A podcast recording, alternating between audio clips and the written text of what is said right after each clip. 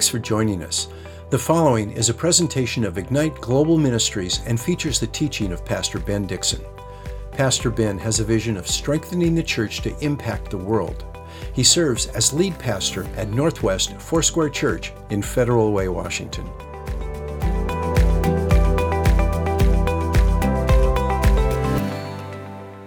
Acts chapter 24 today on the Daily Word. And we're going to go ahead and just jump right in and read all of the verses for this chapter and see how far we can get. Amen. Acts 24, verse 1. It says this After five days, the high priest Ananias came down with some elders with an attorney named Tertullus, and they brought charges to the governor against Paul. After Paul had been summoned, Tertullus began to accuse him, saying to the governor, Since we have through you attain much peace, talking about the Jewish people, or talking about the Jewish people and the province, also Romans. And since by your providence reforms are being carried out for this nation, we acknowledge this in every way and everywhere, most excellent Felix, with all thankfulness. But that I may not weary you any further, I beg you to grant us by your kindness a brief hearing. For we have found this man a real pest and a fellow who stirs up dissension among all the Jews throughout the world and a ringleader of the sect of the Nazarenes. And he even tried to desecrate the temple. And then we arrested him. We wanted to judge him according to our own law, uh, but Lysias, the commander, came along and with much violence took him out of our hands, ordering his accusers to come before you. By examining him yourself concerning all these matters, you will be able to ascertain the things of which we accuse him. In verse 9 The Jews also joined in the attack, asserting that these things were true. When the governor had nodded for him to speak, Paul responded, and he said, Knowing that for many years you have been a judge to this nation, I cheerfully make my defense. Since you can take note of the fact that no more than 12 days ago I went up to Jerusalem to worship, neither in the temple, nor in the synagogues, nor in the city itself did they find me carrying on a discussion with anyone or causing a riot. Nor can they prove to you the charges of which they now accuse me. But this I admit to you that according to the way, which is um, how Christianity was coined, or the phrase that was used, the way, according to the way which they call a sect, I do serve the God of our fathers, believing everything that is in accordance with the law and that is written in the prophets, having a hope in God, which these uh, men cherish themselves, that there shall certainly be a resurrection of both the righteous and the wicked. In view of this, I also do my best to maintain always a blameless conscience before God and before men.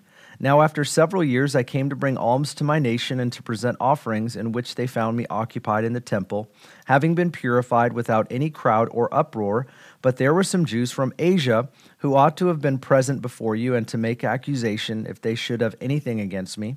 Or else let these men themselves tell you the misdeed they found when I stood before the council other than for this one statement which I shouted out while standing among them for the resurrection of the dead, I am on trial before you today. But Felix, having a more exact knowledge about the way, put them off, saying, When Lysias the commander comes down, I will decide your case. Then he gave orders to the centurion for him to be kept in custody and yet have some freedom, and not to prevent any of his friends from ministering to him. But some days later, Felix arrived with Drusilla, his wife, who was a Jewess, and sent for Paul and heard him speak about faith in Christ Jesus. But as he was discussing righteousness, self control, and judgment to come, Felix became frightened and said, Go away for the present, and when I find time, I will summon you. At the same time, too, he was hoping that money would be given him by Paul. Therefore, he also used to send for him quite often and converse with him. But after two years had passed, Felix was succeeded by Porcius Festus and wishing to do the Jews a favor, Felix left Paul imprisoned.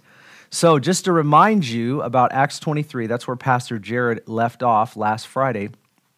We know that uh, Paul was, as he says here, he was obtained, uh, he was, he was um, arrested essentially and uh, and this was by the Sanhedrin. So he's going to give an account to the Sanhedrin in Acts chapter 23.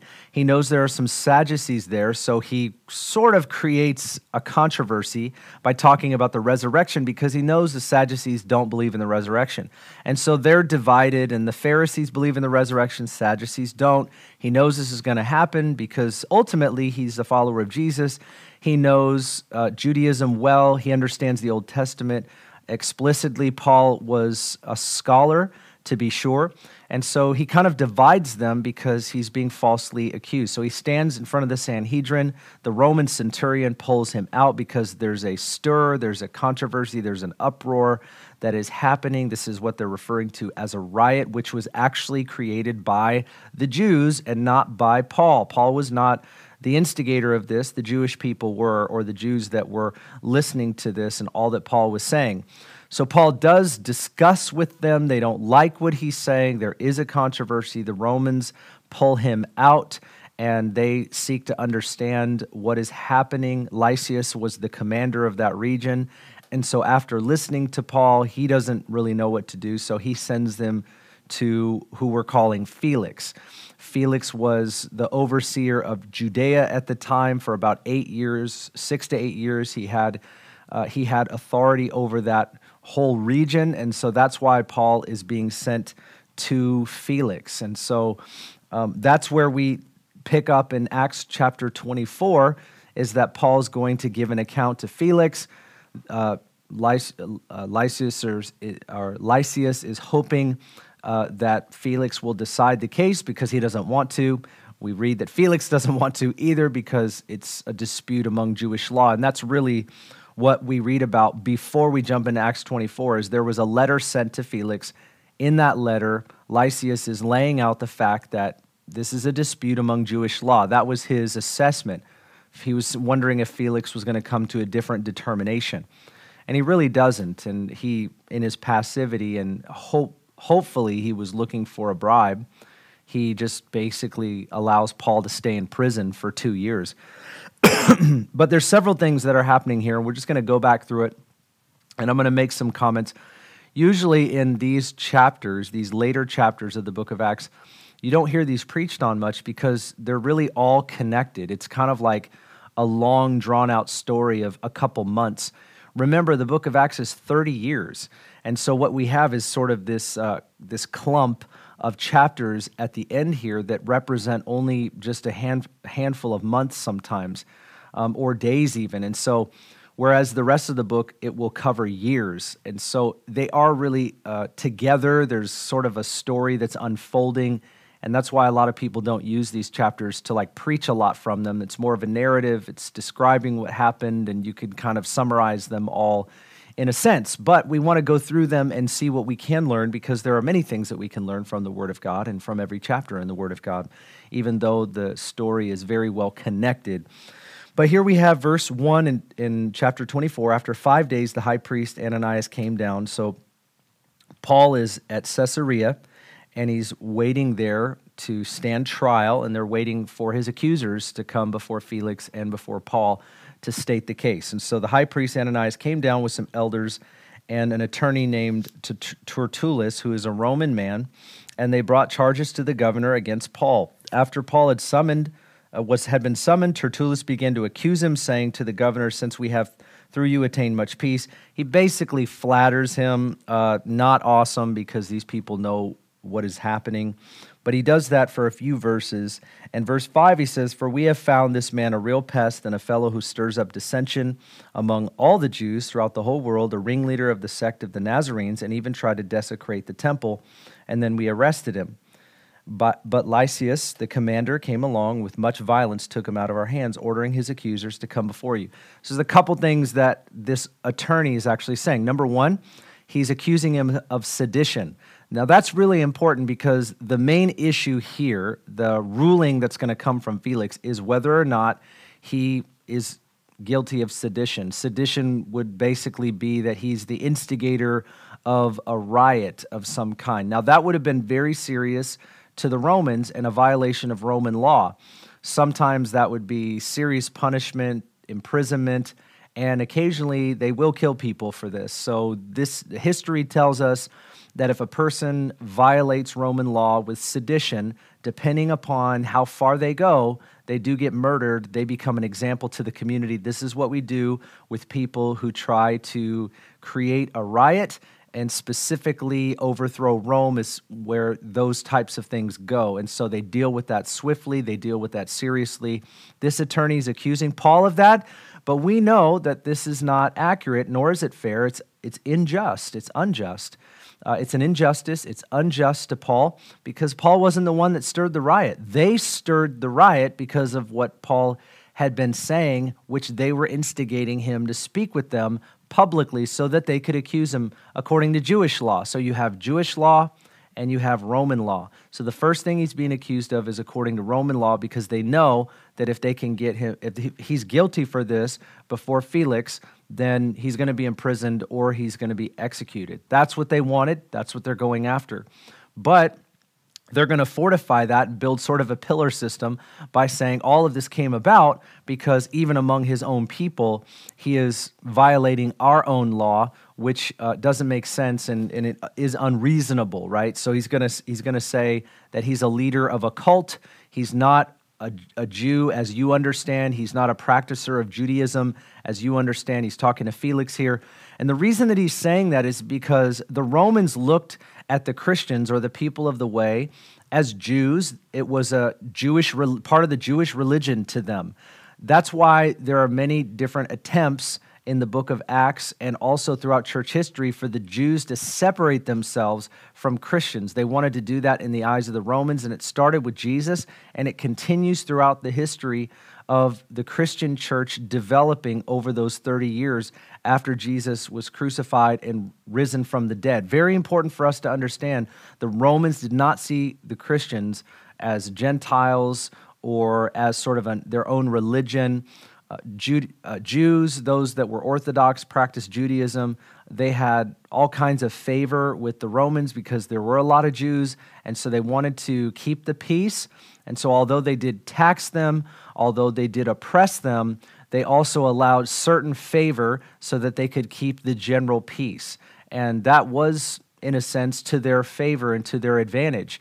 And so they saw Christians or the way as a sect of Judaism. And so now we have this attorney is trying to separate who's who. These are not Jewish, this is not Judaism, this is not a sect uh, that we affirm. And so if they can successfully separate Christians from Orthodox Jews, then that would also be a violation to the Romans, or it would at least put them in a place where they would be judged quite differently. Or Paul here uh, being a leader of the way. And so that's an important thing for us to know. There's Roman law and then there's Jewish law. And so he says, Lysias was the one who took him out of our hands. We would have dealt with that. This is a nuisance to you. We understand that. But just so you know, Felix, we wouldn't be here if the Romans didn't take Paul. So, in a way, they're kind of saying, We're not trying to bother you, but we're only here because you guys took this into your own hands. By examining him yourself concerning all these matters, you will be able to ascertain the things of which we accuse him. The Jews also joined in the attack, so there's a lot of people saying, Yes, this is true. When the governor had nodded for Paul to speak, Paul begins by just respecting him. And then in verse 11, he says, You can take note of the fact that no more than 12 days ago I went up to Jerusalem to worship. Paul is now going to speak about how what he's being accused of simply could not happen. There is no way that he could have been accused of a riot. He said, 12 days ago is when I went up to Jerusalem. Five of those days he was imprisoned in Caesarea. So this would be seven days, and he only had so much time for him to even be there. So he explains what he was doing with those seven days. He says, Neither in the temple, nor in the synagogues, nor in the city itself did they find me carrying on a discussion with anyone or causing a riot. I wasn't even having a discussion with anyone. Nor can they prove to you the charges which with they which with they now accuse me. But this I admit to you that according to the way which they call a sect, I do I do serve the God of our fathers, believing everything in accordance with the law, and that is written in the prophets. So what, what is Paul doing? Number one, he's making a case saying uh, they can't accuse me of this. There is no proof namely the Jews that came down from Asia, which were the ones that stirred the riot to begin with, they're not there. So they're not in front of Felix. They cannot give a proper accusation. There is no account. This is a secondary account from those that are from the council there in Jerusalem. Some of the Pharisees were there with the attorney. And so Paul's saying the accusers aren't here, they can't prove it. Uh, but as it pertains to Jewish law, Paul then goes into explaining that I actually, I'm a Jew. I believe in the Old Testament. Based on the Old Testament, I believe in Jesus the Messiah. He doesn't quite say that here. He will say that, but he's saying, I believe in Jesus the Messiah. So not only do I believe in Old Testament law, but I believe in the fulfillment of Old Testament law. And so he's making a case to show him, I've not broken any laws. It is their opinion. It is their perspective that I've broken laws. I believe in all the prophets, having a hope in God, which these men cherish themselves, that there is certainly will be a resurrection of both the righteous and the wicked. The Pharisees are not going to disagree that there is a resurrection. In view of this, I also do my best to maintain always a blameless conscience, both before God and before men. In other words, I'm being honest. I'm saying what I believe. I'm telling you I believe in the Old Testament. Uh, I am a Jew. I'm telling you I believe in the resurrection, just like they do. And I have a clean conscience before God, which is why I have no problem sharing this with you in front of everybody. And so I'm not going to say what people want to hear. I'm going to say what I believe is true. I have a clean conscience before God. Now, after several years, I came to bring alms to my nation and present offerings, in which they found me occupied in the temple, having been purified without any crowd or uproar. But there were some Jews from Asia. Now he's explaining what happened. Um, I was there. I was doing what was right according to the customs, according to the law. And there were some Jews that came down from Asia who ought to have been present before you and to make accusation, but they're not if they should have anything against me. Or else let these men themselves tell what misdeed they found when I stood before the council.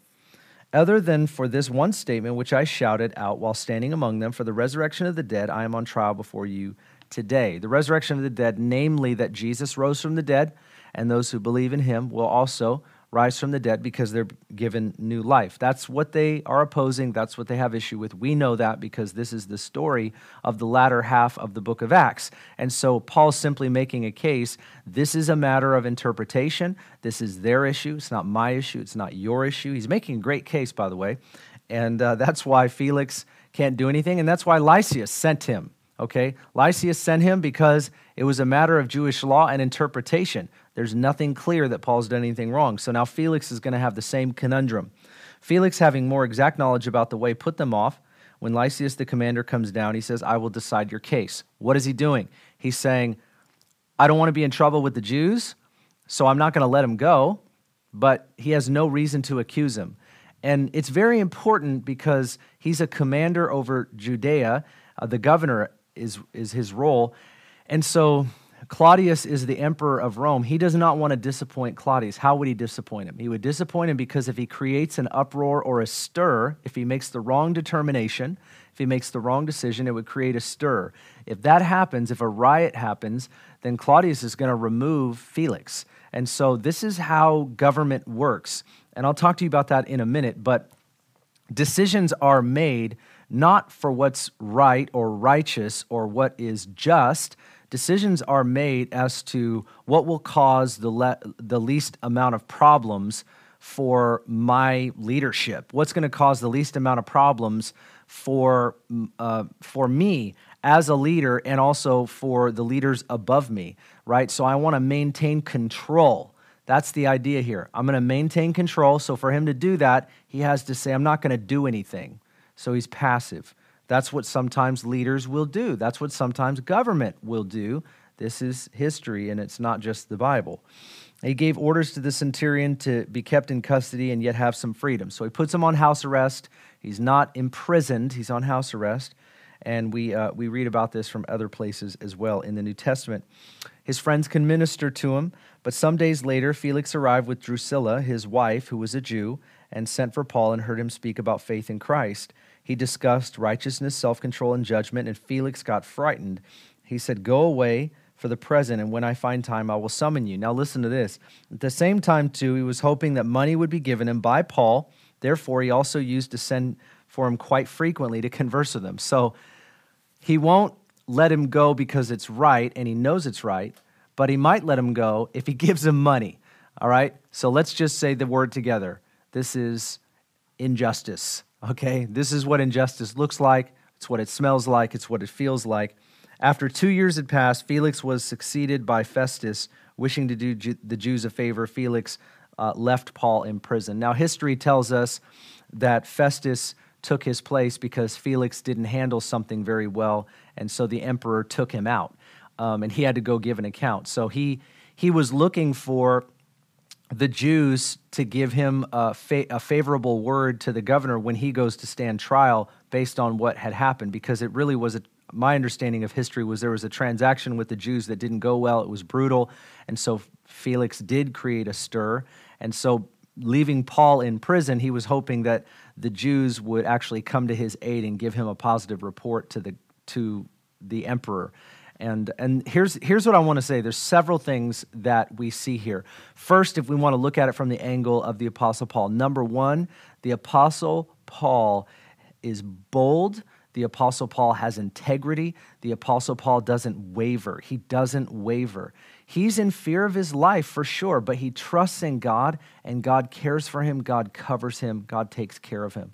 And this is what we can know. And maybe we'll never be in a situation like this, but the reality is is that when we're accused, when people see us the wrong way, when the report against us about us is definitely not right, it's not fair and it's not just, we know that if we maintain our integrity, if that we continue to have a clean conscience before God, we can truly trust in God that God will care for us, God will cover us, and God will lead us. Paul, the entire time and all throughout this part of the book of Acts, he continually offers himself to the Lord. He is honest, he is straightforward, he is consistent. And that's something that we can glean from today. We want to be people that are consistent no matter what. And it would have been something that Paul could have tried to do. He could have tried to get money um, to bribe his way out of this situation. He could have tried, uh, he could have approached this with uh, less of his sharing about who he is and what he believes. He could have just minimized his Christian witness.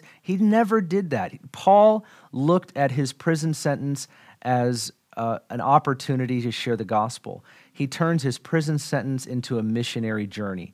And that's what Paul was like. And so we want to glean from the life of Paul and we want to say, Lord, make us people of integrity. Help us to be consistent no matter what life offers to us or brings to us. This is who we want to be. Number one. Number two, and this is potentially a, a, just a negative reflection, but it is true, and we want to be aware of it as we navigate the world that we live in. When you read church history, when you read history of nations, one thing is for sure is that governments are corrupt. And so today we're seeing that. We're seeing all kinds of corruption, regardless of whether you're on the right or the left. I don't know how you can read any kind of history and come to a place where you trust government fully. You have to trust God. The difference between us, Christians, and others is that we trust God no matter what other people do. We can't control governments. We can't control governors. We can't control our situation. We have to know how to navigate the situation. That's the key. Sometimes, you know, a lot of people today are frustrated with how the government is or is not acting. I get that. Um, I totally resonate with that. How, however, um, I, I live under a higher authority. We have a higher principle. We have a clearer word about how we are to be, how we're to navigate these troubled waters, whether or not we agree with the government or not. And that's the key, is that we have a higher government even than the one that we're under naturally speaking. And so I can disagree with a lot of how the government is acting and responding and spending money and making decisions and their ideologies, but that doesn't mean that I can yield to everything that they do or do not do. Injustice is sure in the government system and structure. When men and women get into power, they are going to use that power for their own gain. They're going to use that power for their own control. The enemy is behind those systems and structures to a degree. I'm not saying that um, demons are behind every detail or every person, but we understand that the world system and the world structure being created by unregenerate people or non Christian people, we can be sure that there's going to be all kinds of ideologies that we don't agree with, that we don't believe. And so it shouldn't surprise us. It will grieve us, but it shouldn't surprise us. But what do we do? We do what Paul did. Paul was consistent, Paul was following Christ. He held to a higher authority, he held to a higher standard. Just because we disagree with what goes on in the world and the decisions of the government does not mean that our life is about responding to this and to that. Our mood goes up and down. We've got to be very careful that we are living under a higher authority, that we are living to a higher king who is Jesus Christ. It doesn't mean that we don't transact in the world. It doesn't mean that, for example, for us, we don't vote. It doesn't mean we don't value what goes on in the world. It means that we understand who we're submitted to. We understand that we have a higher law, a higher principle. And I think sometimes we can forget that even in being a patriot, even in being somebody that's thankful, that's grateful. And I think the two can work together, but we have to always ensure that that we are living unto the Lord. Now, injustice will befall us. Injustice is in our world just as it was in their world. And you see how Felix wouldn't make a decision. You see how he wanted to maintain control. You see how he wanted to maintain the favor of the people. And you say, Ben, I see that going on today. And I would say to you, I know, because it's always been going on and it will always go on. And so when somebody says, I don't trust the government, I'm like, well, yeah, of course, what kind of trust were you to have in the government? I don't know. You know, I trust the Lord. See, we have to define what we mean by trust.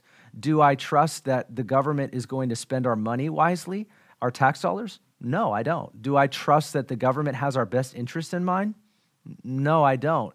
Do I do I believe that everything is demonic? No, I don't. But it's not up to me to, to decide, nor can I truly discover all of the details. I know that things are unjust. And so when people talk about um, structures that are full of injustice, it's like, well, yeah, but maybe not in every way that a person's trying to speak about their ideology and their agenda because they're trying to use they're they're bringing a, a, a, different ideology to somehow prove their case to get what they want once again using another system to get favor for themselves. And and so you have different ideologies combating against themselves. But i know and we know that yes men power corrupts people. Of course it does. And so how do we the question is not is it corrupt? The question is not is there corruption from the top down? Sure sure. But what are we focused on? How do we navigate? How do we walk out this life? And i would challenge you listen i would challenge you i would tell you that we need to be focused on the Bible. We need to make sure that we're living unto the Lord. And I know that's simple, but in times like these, it's important that we renew our commitment to the Lord and continue to study deeply. What does God say about this? How are we to function within this? We don't put our head in the sand, but we need to know that Jesus is pleased with the way that we're living life. Sometimes when I listen to people, I've met with several people over the last couple years, and they'll say, you know, this is what's going on with the government. And I go, yeah, probably. That's probably true. And, th- and then they say, this is what we need to do. And I go, no, that's not what we need to do. I often don't disagree today with what people are assessing because to me, that's clear from Scripture. It, a- it actually says that there are principalities and powers, rulers in wicked places that are involved in these things. The Bible tells us not to love the world nor the things in the world, right? The world means the world system, the world structures the Bible says that the enemy is even behind those, the prince of the power of the air. The enemy is behind those that are constructing these world systems and the systems themselves. We know that. That's, that's biblical. The world system. Jesus said in John 17, You're to be in the world, but you're not to be of the world because we come as kingdom citizens and we are preaching another kingdom. We, we are preaching King Jesus. He's our ruler, He's our ultimate authority we have the Bible. The Bible is, in a sense, it's our law. I mean, and it's a higher law. And so he says, be in the world and not of the world. So often when I'm talking to people, I can agree with sometimes their assessment of the injustice of the world, whether it's, again, on the left or the right. Sometimes I don't agree, but I can agree. And people get really upset and they get really angry and all this. And then they go, and here's what we need to do. And I go, no, your assessment may be right, but the way that you think we need to navigate this is wrong. In other words, it's your anger or it's your compulsion or it's your fear that is leading you. And sometimes we get wrapped up in a wrong response, not necessarily a wrong assessment. Paul knew what was being done to him was wrong by the Jews and by the Romans. He's being mistreated by his own people because of Judaism and the way that they're trying to keep order within Judaism because they don't believe Jesus is the Messiah. So within that dispute, he's being mistreated. There's injustice against him. And then he's being delivered over to the Romans, and the Romans aren't doing right by him. They're not, li- they're not executing justice. So Paul's stuck in the middle. How does he navigate it? He trusts the Lord. He, he entrusts his heart to God. He trusts that if God wants him out of it, he'll be out of it. But he gives his wit- he gives his witness, he gives his testimony, he talks about Jesus, he remains consistent. He is consistent in the chaos. His navigation should cause us to pause. The way he goes about responding to the injustice that's being lodged against him. The injustice is great. It's serious, it's severe, and yet Paul remains consistent. Friends, this is what I want to encourage you with today. We have to remain consistent. Sometimes our assessment of the way we're being treated, whether it's from the top or whether it's uh, somebody, that, just a person, or it's a system, a structure, or the government, regardless of how, who it is that's treating us a certain way, the question is how do we respond to that? This is where I've had most of my disagreements over the last few years with all that we have dealt with. It's that I find that we want to respond to maintain control ourselves, which is what we feel is happening against us. People want to maintain control, so they so they exert that strength and that authority over us, and we resist that. Okay, but we're resisting that sort of in like kind. But how does Jesus have us to live? And that's why it's so important for us to pray. That's why it's so important for us to fast, to, to study God's word. What does God's word really say? We cannot brush over that. It's very important. If we're Christians that believe that the Bible is from the Lord and we believe in what's called the authority of Scripture, that we live our life based on the word. And that means our responses, even to injustice. And it will not look like sometimes others think it should, and it will not feel as good as we often want it to feel. But on the other end of that, when we follow Jesus, it is always right and it is always righteous because it's a higher law, it's a higher principle because Jesus is a higher authority. Now, with that, I want to pray and really ask God to help us in the days that we're living. Give us wisdom so that we can navigate all that is in front of us today. And, and you know what? God will give us that. If you're looking for wisdom today, Lord, how do I respond? How do I live where I'm at? God will give that to you. Let's go ahead and pray together and ask for his wisdom, knowing that he'll give it to you. Father, we thank you today that as we look at the Apostle Paul, we see how he was treated.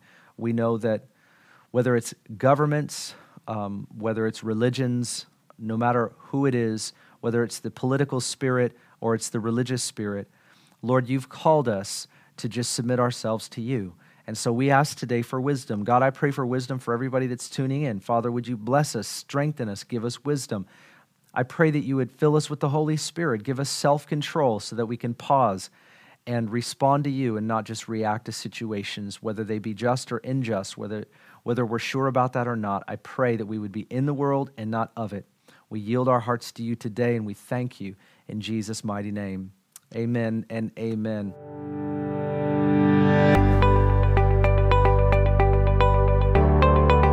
Thanks for listening. If you'd like more information about Ignite Global Ministries, please go to our website, igniteglobalministries.org. While there, check out our Immersion Discipleship School and the books Pastor Ben has written.